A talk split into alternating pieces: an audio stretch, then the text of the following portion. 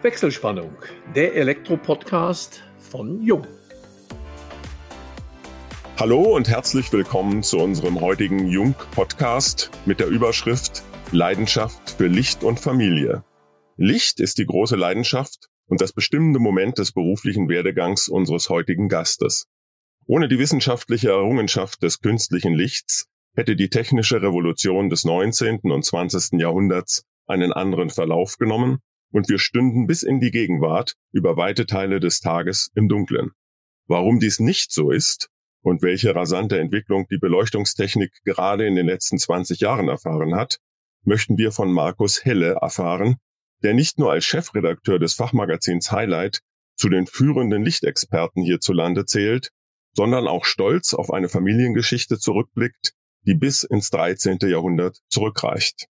Wir, das sind Georg Pape, Leiter Kundenkommunikation und im Vertrieb Inland bei Jung und ich, Elmo Schwandke, über 30 Jahre in der Welt der Elektrotechnik als Journalist unterwegs. Ja, herzlich willkommen, Markus. Hallo, Georg. Freuen uns, dass du heute unser Gast bist und natürlich freuen wir uns auch auf ein spannendes Gespräch mit dir. Ja, danke Elmo, danke Georg für die Einladung. Freut mich sehr, dass ich hier heute dabei sein darf und freue mich auf äh, ein spannendes Gespräch. Ja, auch von meiner Seite, Elmo, wie immer, vielen Dank fürs Intro. Markus, ja, ich freue mich besonders, als gebürtiger Sauerländer ebenfalls einen gebürtigen Sauerländer begrüßen zu dürfen. Also sind wir jetzt 2 zu 1 gegen das Oberallgäu. Insofern bin ich mir da sicher, dass wir was Gutes zusammenkriegen. Markus, stell dich doch bitte mal unseren Zuhörerinnen und Zuhörern kurz vor was treibt dich um? Wie ist deine berufliche Laufbahn? Und wie bist du letztendlich zum Fachmagazin Highlight gekommen? Ich bin 52 Jahre alt und Chefredakteur der Fachzeitschrift Highlight. Da kennen mich auch der ein oder andere, der im Lichtmarkt was zu tun hat, denn das mache ich jetzt auch schon ein bisschen länger, ziemlich genau seit 1998. Da fragt man mich, wie kommst du aufs Thema Licht? War mehr oder weniger Zufall. Also ich habe eine kaufmännische und journalistische Ausbildung gemacht, bin bei Bertelsmann in Gütersloh ganz klassisch zum Verlagskaufmann ausgebildet worden, habe danach anschließend BWL und Publizistik studiert und bei verschiedenen Fachpublikationen der damaligen Bertelsmann Fachzeitschriften mitgearbeitet. Ja, und über die Arbeit im Architekturmarkt gab es dann Kontakte zum Verlag, der damals die Fachzeitschrift Highlight herausgegeben hat. Das war damals der Rittermer Verlag in Nürnberg. Da gab es dann die eine oder andere Veränderung. Die wollten sich auf ihre angestammte Zielgruppe, den Möbelmarkt, konzentrieren und haben die Lichtfachzeitschrift abgegeben. Und da habe ich dann zugegriffen und mich als Jungverleger 1998 selbstständig gemacht. Damit ist es losgegangen. Die Fachzeitschrift habe ich dann mit dem Team, was ich dann aufgebaut habe, entwickelt und dann über andere Veränderungen in der Zielgruppe und genaueren Fokus auf die Lichtplanung und andere planende Berufe entwickelt. Und das lief dann so bis 2015. 2015 hat dann der Hütig Verlag meinen Verlag übernommen und seitdem bin ich in der Familie der Fachzeitschriften bei Hütig fürs Thema Licht zuständig, weiter mit der Highlight. Ja, Markus, und dann hast du deine Passion ja ganz intensiv in der Beleuchtungstechnik, in der Lichttechnik gefunden. Du begleitest diesen Markt ja jetzt schon mittlerweile seit Jahrzehnten. Und ähnlich wie das in der klassischen Installationstechnik war, als der europäische Installationsbus etabliert wurde, heute KNX, und der hat letztendlich ja auch die klassischen Aufgaben des Elektrohandwerks radikal verändert, geradezu revolutioniert, hat sich Vergleichbares ja auch und vielleicht in manchen Bereichen auch noch stärker im Bereich der Beleuchtungstechnik entwickelt und auch stattgefunden.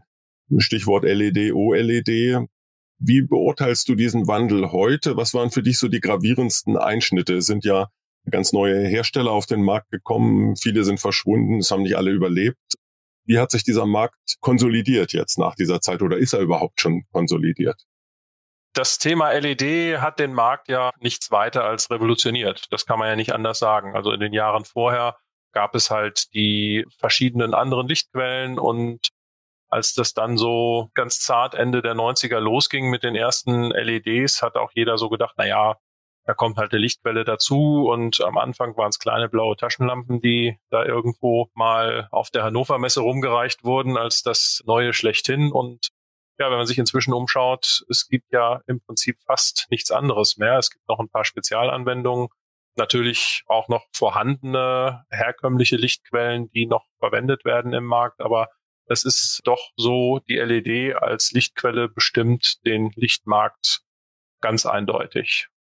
Das hat auch dazu geführt, dass natürlich viel sich verändert hat. Also wenn sich früher alles so im Bereich von Lampe, Fassung, Vorschaltgerät, vielleicht auch ohne Vorschaltgerät direkt an 220 Volt abgespielt hat, da war das Leuchten konstruieren noch relativ einfach. Da waren die Systeme überschaubar und man hatte vor allem auch eine überschaubare Anzahl an Systemlieferanten. Da waren dann die großen, da hatte man den Osram, da hatte man den Philips und international noch den GE, vielleicht noch Silvania. Das war es aber im Großen und Ganzen an Lieferanten für Lichtquellen und dazu dann die passenden Fassungen, die passenden Vorschaltgeräte, die dann zu einem nicht unerheblichen Teil auch selber von den großen Lieferanten selber kamen. Ja, wenn man dann eine Leuchte gebaut hat, dann hatte man schon mal eine solide Basis, auf der man aufbauen konnte und dann mit Reflektor und Optik drumherum eine vernünftige Lösung bauen konnte. Und natürlich auch mit Steuerung Elektronik. Also das kam dann ja auch auf. Wenn man das jetzt mit dem heutigen Markt vergleicht, der heutige Markt ist komplett anders. Ich habe Lieferanten für LEDs, das sind nicht mehr drei, vier oder fünf, das sind eher 30, 40 oder 50, je nachdem, was ich da noch mit einrechne als mögliche LED für meine Leuchte. Mit den Elektronikbauteilen und mit Vorschaltgeräten und mit Steuerungstechnik wird das dann noch breiter. Und vor allem man hat nicht mehr so diese Systemsicherheit, die man früher mal hatte. Ja, das hat dazu geführt, dass sich der Markt dann doch sehr, sehr verändert hat. Elmo hat es gerade angesprochen, mit den großen Herstellern hat sich auch einiges verändert. Also ein Osram ist heute nicht mehr der Osram von früher, ist inzwischen übernommen worden von AMS und hat auch große Teile seines Geschäfts abgegeben und sich auf LED und digitale Lösungen für Licht spezialisiert. Der ehemalige Osram Lampenteil heißt jetzt Ledvance mit großem Marktanteil im Markt tätig. Wer vielleicht noch so den Markt als beständigster mit versorgt ist Philips, heißt zwar jetzt Signify, weil auch da vom Großkonzern Philips die Lichtsparte verkauft worden ist, aber da sind zumindest noch die allermeisten Teile und Produkte im Markt und man kann als Kunde zumindest noch fast alles da kaufen. Trotzdem ist natürlich klar, die Anzahl der Lieferanten wesentlich größer geworden. Aber auch die Bandbreite, das Spektrum des Lichts ist ja heute ein vielfältiges.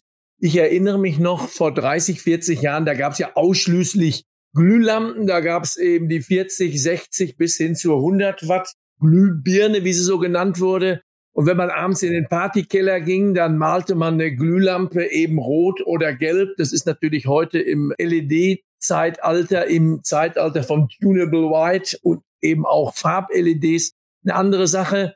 Wie habt ihr denn den Übergangsbereich gesehen? Dann von der Glühlampe war ja nun leider Gottes nicht direkt die LED da, sondern dann gab es ja auch die Energiesparlampen. Das waren dann die kompakten Leuchtstoffröhren und einiges mehr, die ja dann vielen Leuten ziemlich viel Probleme bereitet haben, ehe wir dann in dem jetzigen Stadium sind, dass ich also auch LED-Leuchten in den Wattagen habe, die ich auch in E27 in E14 Schraubfassungen setzen kann.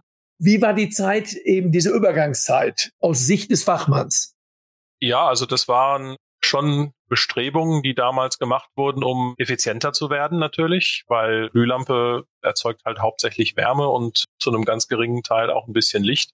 Und um da besser zu werden, hat man versucht, also die effizientere Leuchtstofftechnologie auch kleiner und für den Haushalt verfügbarer zu machen.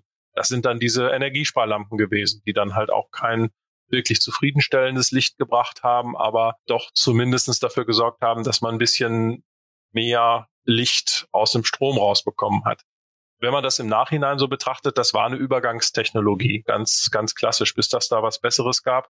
Aber zu dem Zeitpunkt, als man sich da mit den Kompaktleuchtstofflampen beschäftigt hat, konnte man noch gar nicht absehen, dass die LED so eine Rolle übernimmt. Also kann mich auch dran erinnern, also ganz am Anfang, als das losging mit den LEDs, gab es in den USA einen Wettbewerb. Da wurden große Preisgelder ausgelobt für den Hersteller, der das erste Mal schaffte, mit einer LED-Glühlampenersatzprodukt die 60 Watt Lampe zu ersetzen. Ich weiß gar nicht mehr, wer es war, ob es Philips war oder GE, einer von beiden, hat das dann geschafft und hat also mit viel Gehirnschmalz und einem großen, massiven Alu-Kühlkörper es geschafft, also 600 Lumen aus den LEDs rauszubringen.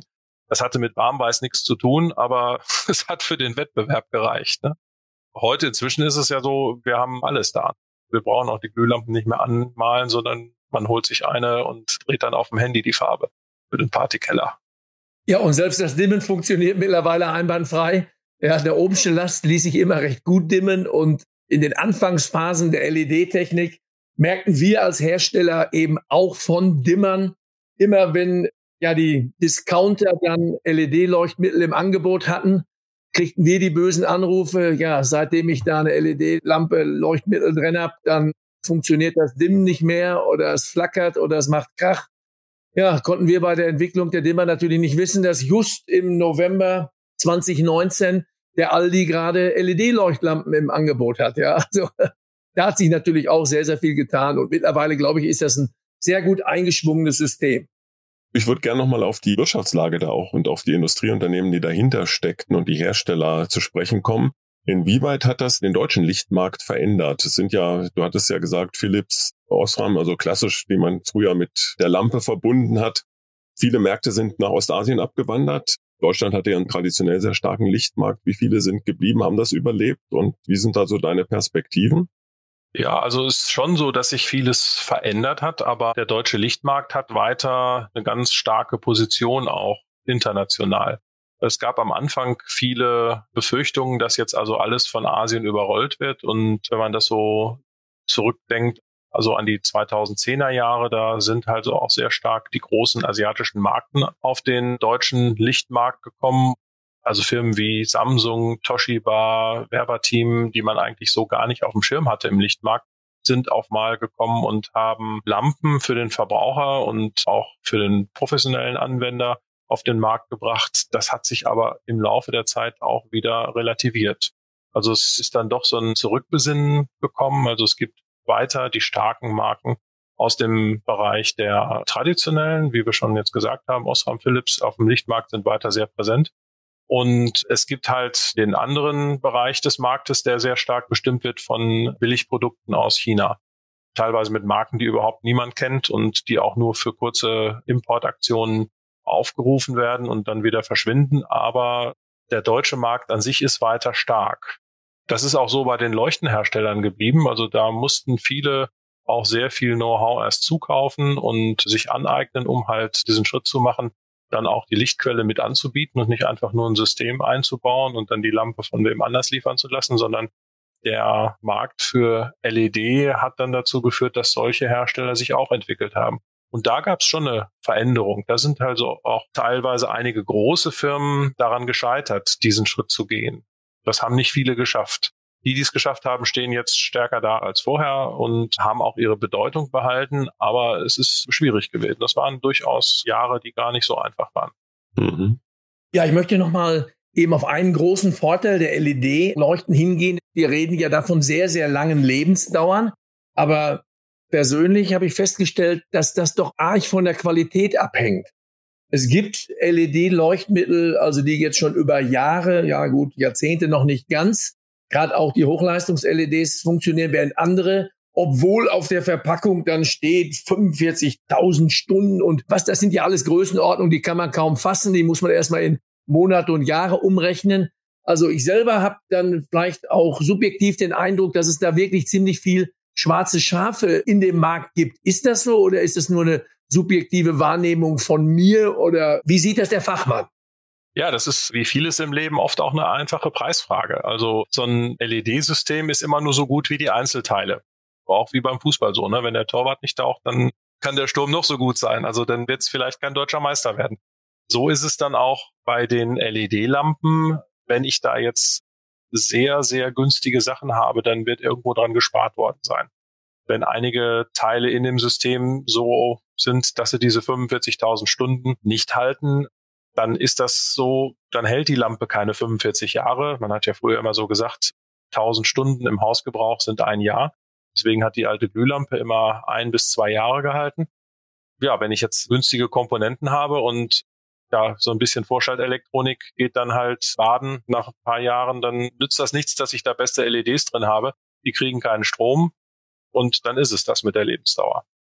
Also da ist ein doch deutlicher Zusammenhang zwischen Qualität, Preis und Lebensdauer. Die LED-Technik hat ja auch vor allem die Energieeffizienz maßgeblich erhöht. Ich erinnere mich noch als eines der ersten großen Projekte eines Herstellers war es damals das Empire State Building, was plötzlich mit LED erstrahlte und ich glaube damals warb man damit 85 Prozent an Stromkosten einsparte. Wie ist heute so aktuell die Energiebilanz? Also ihr beschäftigt euch ja hauptsächlich auch mit Lichtarchitektur, also mit diesem Einsatz von Beleuchtungstechnik im Objekt und Industriegebäuden. Wie effizient ist diese LED-Technik heute und welche Perspektiven gibt es da für die Zukunft? Sind da noch Potenziale frei, auch wenn ich an OLED denke und die Einsatzgebiete? Man muss sagen, die Effizienz ist weiter immer deutlich besser geworden.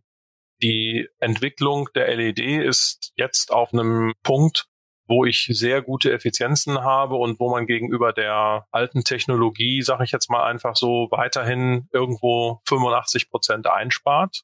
Das ist tatsächlich nicht ganz viel höher geworden. Nur hat sich die Qualität verbessert.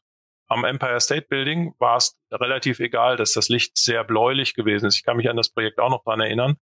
Da konnte man mit einer LED, die eigentlich eine relativ schlechte Farbwiedergabe hatte, auf dem Objekt Empire State Building in dem städtischen Umfeld sehr gut diese 85 Prozent realisieren.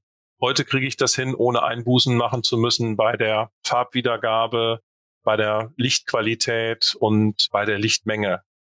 Das ist viel, was sich da geändert hat und momentan sind halt diese Effizienzsprünge, die noch gemacht werden, können dazu verwendet werden, um halt die Qualität besser zu machen. Das sieht man auch in den Lichtprojekten, die wir zum Beispiel im Deutschen Lichtdesignpreis dann begutachten. Der Effizienzvorsprung wird genutzt, um mehr Qualität und Steuerbarkeit reinzubringen, um insgesamt den Komfort zu erhöhen. Also man bekommt da nicht nur einen Ersatz für die Leuchtstoffröhren, die da drin waren, der 85 Prozent besser ist, sondern man bekommt auch gleichzeitig eine Lösung, die in der Lage ist zu dimmen, auszuschalten, wenn der entsprechende Nutzer nicht mehr da ist, die dann vielleicht auch andere Lichtstimmungen machen kann, also deutlich mehr an Komfort reinbringt und trotzdem effizienter ist. Setzt aber voraus, dass die Bauteile oder Gesamtkomponenten verfügbar sind, und das ist ja gerade in der heutigen Zeit, ich nenne die Stichworte Suezkanal, die Stichworte Corona, die Stichworte Versorgungssicherheit, stellt sich sicherlich zurzeit eben auch die Frage, wie ist da die Versorgungslage auch in den nächsten Monaten im Vergleich vielleicht auf den Sektor der Fahrradteile oder auch der Gesamtfahrräder. Da sieht es zurzeit ja wirklich desaströs aus, wenn ich sehe, dass selbst eine einfache Kette von Shimano, die dann irgendwo angeblich im Suezkanal hängen geblieben ist, auf Wochen nicht lieferbar ist. Wie sieht's da mit der Versorgungssicherheit der Bauteile oder Gesamtkomponenten aus? Merkt man da schon was oder ist die vorläufig gesichert? Also man merkt da schon was. Allerdings die Lage ist insofern beherrschbar, sag ich mal so. Der Teil an Komponenten, der aus Asien kommt, ist zwar erheblich, aber nicht sehr voluminös. Wenn ich jetzt darüber redet, dass also Leuchten zum Teil in Deutschland gefertigt werden und da müssen LED-Komponenten rangeschafft werden, ja, dann bringt man die zur Not mit dem Flieger rüber. Von einigen Herstellern habe ich so in den Erzählungen erfahren, dass da durchaus auch viele Leuchtenteile auf der Ever Given im Suezkanal waren. Die sind dann aber irgendwie nachbeschafft und auf anderen Wegen rübergebracht worden. Das ist dann schon so. Ist natürlich schwierig, wenn es ganze Leuchten betrifft, die also auch nicht zu unerheblichen Teilen inzwischen aus Asien kommen. Das ist schwieriger und das wird auch insgesamt von der gesamten Situation, die momentan ja sehr angespannt ist in der Logistik beeinflusst. Also auch wenn im Hafen in Shenzhen Covid ausbricht und deswegen die Zollabfertigung stockt, dann merkt man das hier. Es ist aber schon so, die Hersteller haben sich darauf eingestellt und sind in vielen Dingen flexibel genug, dass also die Projekte am Laufen bleiben. Also die Situation ist angespannt, aber nicht hoffnungslos und es wird auch so in der Zukunft sein, dass man seine Projekte ans Leuchten bekommt. Ihr beschäftigt euch seit zehn Jahren ja auch vor allem mit dem Bereich Licht und Architektur. Das heißt, ihr lobt auch einen Lichtdesignpreis seit zehn Jahren aus.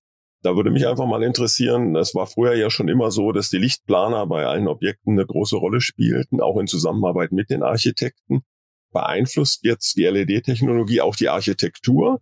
Früher war ja viel, was an elektrischen Komponenten in Gebäuden war, immer so ein bisschen lästig und die Frage, wie Leuchtengehäuse ausschauen, war auch immer ein großes Diskussionsthema. Ist das heute anders geworden? Und dann natürlich die Anschlussfrage, was versteckt sich hinter eurem Lichtdesignpreis? Um erst auf die erste Frage einzugehen, also die Miniaturisierung, die mit der LED gekommen ist, die hat natürlich der Architektur ganz klar in die Karten gespielt. Das ist heute bei einer vernünftigen Planung und die ist gut, wenn man den Lichtplaner relativ früh im Architekturprozess mit einbezieht. Da kann ich die Leuchten mehr oder weniger komplett verstecken. Gerade auch in den letzten Jahren haben also viele Hersteller auch da entsprechende Leuchtenlösung für angeboten, dass man also mit kleinen LEDs und da kommt dann auch wieder die Effizienz raus, was ich eben angesprochen hatte.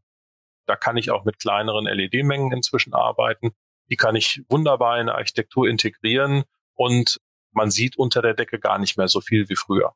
Man kann natürlich so viel sehen wie früher, wenn man das möchte und möchte Leuchten sehen, wie eine Kronleuchter im Hotel, dann ist das weiter möglich. Aber wenn ich das Ganze irgendwo schön verstecken möchte, dann geht das auch. Und gerade mit guter Planung geht das. Gute Planung ist dann das Stichwort auch für den Lichtdesignpreis. Wir haben 2010, als so die ersten Planungen dafür losgingen, haben wir bei der Beobachtung des Marktes gesehen, dass die Lichtplaner, die Lichtdesigner eine große Rolle gespielt haben. Die Profession an sich ist aber noch relativ jung. Zu dem Zeitpunkt gab es gerade mal so die ersten Studiengänge in Wismar und in Hildesheim, die inzwischen sehr etabliert sind und sich gut entwickelt haben und auch schon viele, viele Absolventen hatten, aber damals halt noch nicht. Da hat man sich als Lichtplaner entweder selber oder im Ausland gebildet und hat sich sein Wissen angeeignet. Und die Szene hatte nicht wirklich, ich will es mal so sagen, den Resonanzraum, den man braucht, um halt auch so ein bisschen zu wachsen und sich zu entwickeln. Und da haben wir gesagt, ja, wir müssen mal sowas schaffen, damit der Lichtdesigner und die Projekte, die die machen, diese tollen Sachen, damit die auch wirklich gesehen werden. Und einen Wettbewerb dafür gab es nicht. Den gibt es in USA schon etwas länger, den gibt es in England in Verbindung mit den USA auch schon ein bisschen länger, aber in Deutschland oder auch in anderen Teilen von Europa gab es sowas immer nur so auf temporärer Basis. Da wurde man zu irgendeinem Festival was prämiert, aber nicht regelmäßig. Und dann haben wir angefangen, diesen Wettbewerb zu etablieren, haben Lichtdesigner eingeladen, Projekte bei uns einzureichen und dann haben wir diese Projekte mit einer unabhängigen Jury bewertet. Und wir machen uns auch von Anbeginn bis auch jetzt auch in den Corona-Jahren viel Arbeit damit, indem wir halt diese Projekte nicht nur anhand der Einreichungen und der Fotos prämieren, sondern wir machen eine erste Juryrunde, gucken uns das an was wir eingereicht bekommen haben und fahren dann los und haben die Projekte vor Ort und schauen uns wirklich an, wie wirkt das Licht. Wir sprechen mit den Nutzern, wie wird das angenommen. Wir sprechen mit den Planern, mit den Architekten, je nachdem, wer so alles da ist, wenn wir kommen. Das ist viel Arbeit, aber das lohnt sich. Es hat vor allem dazu geführt, dass die Planer auch wirklich sehen, also da werden die Preise nicht ausgewürfelt und es wird nicht irgendwo politisch entschieden, wer da jetzt mal den Preis kriegt und wer nicht, sondern wir gucken uns das wirklich an und haben intensive Diskussionen darüber und dann vergeben wir in zwischen 10, 15 Kategorien dann die Preise, damit es auch wirklich untereinander vergleichbar bleibt und das wird gut angenommen. Also da haben wir inzwischen eine, ja, ich sag mal so fast komplette Marktabdeckung. Alle Lichtdesigner, die in Deutschland, Österreich, Schweiz arbeiten, reichen auch ihre Projekte bei uns ein. Die nächste Preisverleihung ist für den 16. September 2021, also in diesem Jahr Hannover geplant. Wie realistisch ist das angesichts Corona und der steigenden Corona-Zahlen im Augenblick? Wir werden sehen müssen, wie es dann sich endgültig tatsächlich entwickelt. Also momentan sind die Inzidenzen noch so, dass wenn die Delta-Variante einigermaßen eingehegt bleibt, wir das auch machen können. Wir planen da eine Veranstaltung mit einem guten Hygienekonzept. Wir haben einen Veranstaltungsort, der relativ viel Platz hat. Das heißt also, wir können Abstände garantieren und das ist nicht so die Veranstaltung, die es in den letzten Jahren war. Also im letzten Jahr waren wir komplett digital, aber davor die Jahre ist es doch eine sehr schöne und kommunikative Veranstaltung geworden. Das soll es wieder werden. Nicht ganz so eng wie in den vergangenen Jahren, aber doch möglich. Also wir sind da guter Dinge, dass das auch wirklich was wird. Ja, Markus, da habt ihr aber trotzdem im letzten Jahr, du sprachst gerade kurz an, wart ihr rein digital unterwegs und schilder da doch einfach mal deine Erfahrungen, weil viele andere haben gesagt, ah, wir lassen es ganz ausfallen oder schieben es immer wieder raus und ihr habt 2020 eine rein digitale Preisverleihung, ich glaube aus dem Fernsehstudio bei Trilux herausgemacht. Ich habe da auch zeitweise mal reingeguckt und ja, was war das für ein Gefühl, dann im Grunde nicht vor Hunderten von Gästen zu sprechen, sondern in die Kamera rein und vor allen Dingen, ja, was kam für eine Resonanz von den Preisträgern zurück? Hat sich das gelohnt? Schreit es nach Wiederholung oder was waren deine Eindrücke? Ja, gelohnt hat sich das schon und Wiederholung, klares Nein, weil es ist viel, viel schöner, die Leute von Angesicht zu Angesicht zu treffen. Aber es war eine Entscheidung, da gab es zu dem Zeitpunkt, als wir die getroffen haben, eigentlich keine Alternative. Wir hatten im letzten Jahr unsere eben geschilderte aufwendige Jurierung da komplett hinter uns und waren eigentlich auf die Light in Building eingestimmt und hatten schon angefangen, die Schnittchen zu schmieren für den Abend. Und da kam dann also die Absage der Messe und die deutliche Verschärfung der Pandemie, so dass wir dann auch gesagt haben, also wir können uns da nicht hinstellen und irgendwas machen. Also wir müssen das digital machen. Ja, und dann kam die Idee, das dann so zu entwickeln. Und das ist tatsächlich was ganz anderes, wenn man da jetzt im Studio sitzt. Das ist also auch nicht ganz einfach. Ne? Also man sitzt da vor so einer grünen Wand und alles das, was man dann hinterher auf dem Fernseher sieht, das sieht man da ja so nicht und es laufen viele Leute mit Kameras darum und man ist doch ganz anders unterwegs, als wenn man auf so einer Bühne steht und in so einem Saal mit 500 Leuten festig gekleidet, festig beleuchtet sieht. Aber es war eine interessante Erfahrung und ich glaube, das hat sich auch gelohnt, weil wir es damit so geschafft haben, also auch einen festlichen Rahmen für unsere Preisträger zu schaffen. Denn das ist es ja auch, was wir machen wollen. Wir wollen ja die Preisträger auch ehren und denen eine Möglichkeit geben, sich selber darzustellen. Das hat man jetzt mit dem Format, das kann man ja immer noch auf YouTube nachschauen. Da sind die einzelnen Projekte zu sehen, da sind die Preisträger zu sehen und man kann so ein bisschen nachfühlen, wie das normalerweise so ist, auch auf der Bühne. Also es ist nicht dasselbe, ganz klar nicht, aber es ist schon relativ nah dran und das wurde auch so angenommen. Das haben wir zurückgespiegelt bekommen. Das war schon besser, als wenn wir die jetzt einfach mit der Post verschickt hätten oder wären bei jedem Einzelnen vorbeigekommen, hätten die vorbeigebracht. Also so hat man zumindestens für den Abend so ein bisschen Gemeinsamkeit bekommen. Es gab einen Chat nebenher. Und es sind, glaube ich, auch so zwei, drei Flaschen Pilz aufgemacht worden währenddessen. Also das war schon nicht verkehrt. Ja, dann wünsche ich auf jeden Fall dem Team, was für den Lichtdesignpreis verantwortlich ist, dort eine glückliche Hand und auch viel Erfolg, dass diese Veranstaltung dann so, wie ihr es euch wünscht, auch realisiert werden kann. Wir nähern uns ja leider, muss man in diesem Fall auch wirklich sagen, dem Ende unseres Podcasts, möchten aber natürlich dich nicht entlassen, ohne etwas über dich als Privatperson zu erfahren. Ich hatte es ja eingangs erwähnt, dass du einen besonderen Bezug zu deiner Familientradition hast. Die Familienchronik reicht bis ins 13. Jahrhundert zurück und außerdem steht in der Familienhistorie bei euch auch noch die Brauereigründung Helle. Vielleicht aber erzählst du zunächst etwas über dein Fable für die Familiengeschichte und dann noch natürlich etwas, was den meisten Zuhörern, wahrscheinlich auch den weiblichen natürlich dann am Herzen liegt, das ist das Helle in dem Fall. Die Familientradition lässt sich tatsächlich relativ weit zurückverfolgen.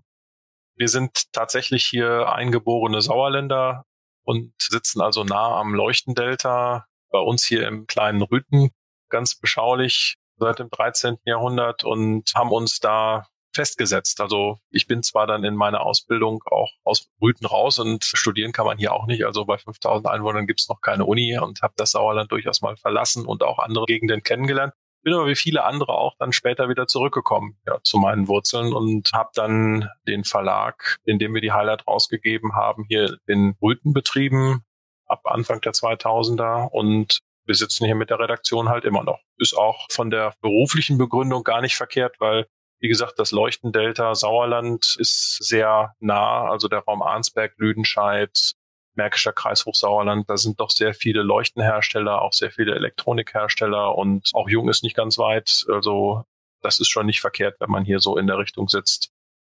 Ich bin im Verlagswesen dann ja doch etwas weiter entfernt von der Familientradition, die es hier mal gegeben hat. Also Ende des 16. Jahrhunderts haben unsere Vorfahren sich dann hier auf das Brauen von alkoholhaltigen Getränken spezialisiert und haben eine Brauerei gegründet. Das war das sogenannte Bergstadtpilz. was hier hergestellt wurde. Und in den Räumen der Brauerei sitzen wir heute noch mit der Redaktion. Die Brauerei hat existiert bis in die 60er Jahre. Dann haben meine Großeltern den Betrieb aufgegeben. Da erzählte mein Opa immer noch, also er war mal so groß wie die Warsteiner Brauerei, die kennt vielleicht der eine oder andere. Allerdings war die auch noch verdammt klein damals. Also das hat sich irgendwann halt nicht mehr gelohnt, hier zu brauen. Wir sitzen auch hier mitten in der Stadt. Das ist auch dann ein bisschen eng gewesen insgesamt. Aber es hat noch gereicht. Meine Eltern haben einen Getränkegroßhandel gehabt hier und das nennt man hier bei uns Bierverlag. Also habe ich den Schritt vom Bierverlagswesen ins Fachverlagswesen gemacht und bin dann doch gar nicht so weit entfernt von meinen Vorfahren gelandet. Das heißt also, zurzeit weht immer noch so ein bisschen dieser Maische-Geruch, den man vom Brauereien beziehungsweise Brauereibesichtigung kennt bei euch durch die Gemächer. Wahrscheinlich nicht. Aber ernst gemeinte Frage, der Name Helle kommt dann aber nicht von dem hellen Bier. Nein, nein, der kommt auch nicht aus dem Licht. Also das werde ich auch immer gefragt. Also so am Telefon, wenn ich mich da mal vorstelle, dann sagt der eine oder andere, ja, das passt ja auch. Und ja, man sagt dann schon ja, aber wenn man wirklich mal hinterhergeht und schaut, wo denn wirklich die Herkunft des Namens ist, landet man beim Salz. Das kennt vielleicht der eine oder andere den Hellweg. Das ist also Handelsstraße, die von Dortmund Richtung Kassel führt. Das ist eine Salzhandelsstraße. Und während der Nachforschung in der Familienchronik waren sich dann also die Etymologen heißt es, glaube ich, dann einig, dass der Name eigentlich eher aus dem Salzhandel kommt und dass einer unserer Vorfahren, der dann noch älter war, wohl eher ein Salzhändler war und sich dann mit dem Namen halt hier niedergelassen hat. Gibt's denn noch andere Hobbys außer früher Bierbrauen, das Licht und ja, das schöne Leben im Sauerland? Ja, das schöne Leben im Sauerland, das ist es tatsächlich. Ne? Also wir sind hier verwurzelt, auch von der Familie. Wir sind hier örtlich aktiv und ich bin auch gerne in der Natur unterwegs. Also das ist schon schön hier zu wohnen, kann man jedem nur empfehlen. Also ist ein ganz schönes Eckchen hier in Deutschland und da kann man vielfältig auch aktiv unterwegs sein. Ja, Markus, dann vielen, vielen Dank für das besondere Schlusswort. Ein bisschen Werbung für unsere Heimat sei erlaubt liebe Zuhörerinnen und Zuhörer, Sie sind dann doch herzlich auch mal eingeladen, hier bei uns im Sauerland mal vorbeizuschauen. Nicht nur immer bei Elmo im Oberallgäu. Insofern möchten wir für heute unsere Wechselspannung freischalten, bedanken uns bei allen Zuhörerinnen und Zuhörern ganz herzlich und hoffen, es hat euch wieder Spaß gemacht. Wenn das so ist, freuen wir uns über eine Weiterempfehlung. Solltet ihr Fragen haben, beantworten wir die euch gerne unter Kundencenter jung.de. Schon heute freuen wir uns auf den nächsten Wechselspannungstalk, dem Jung Elektro Podcast.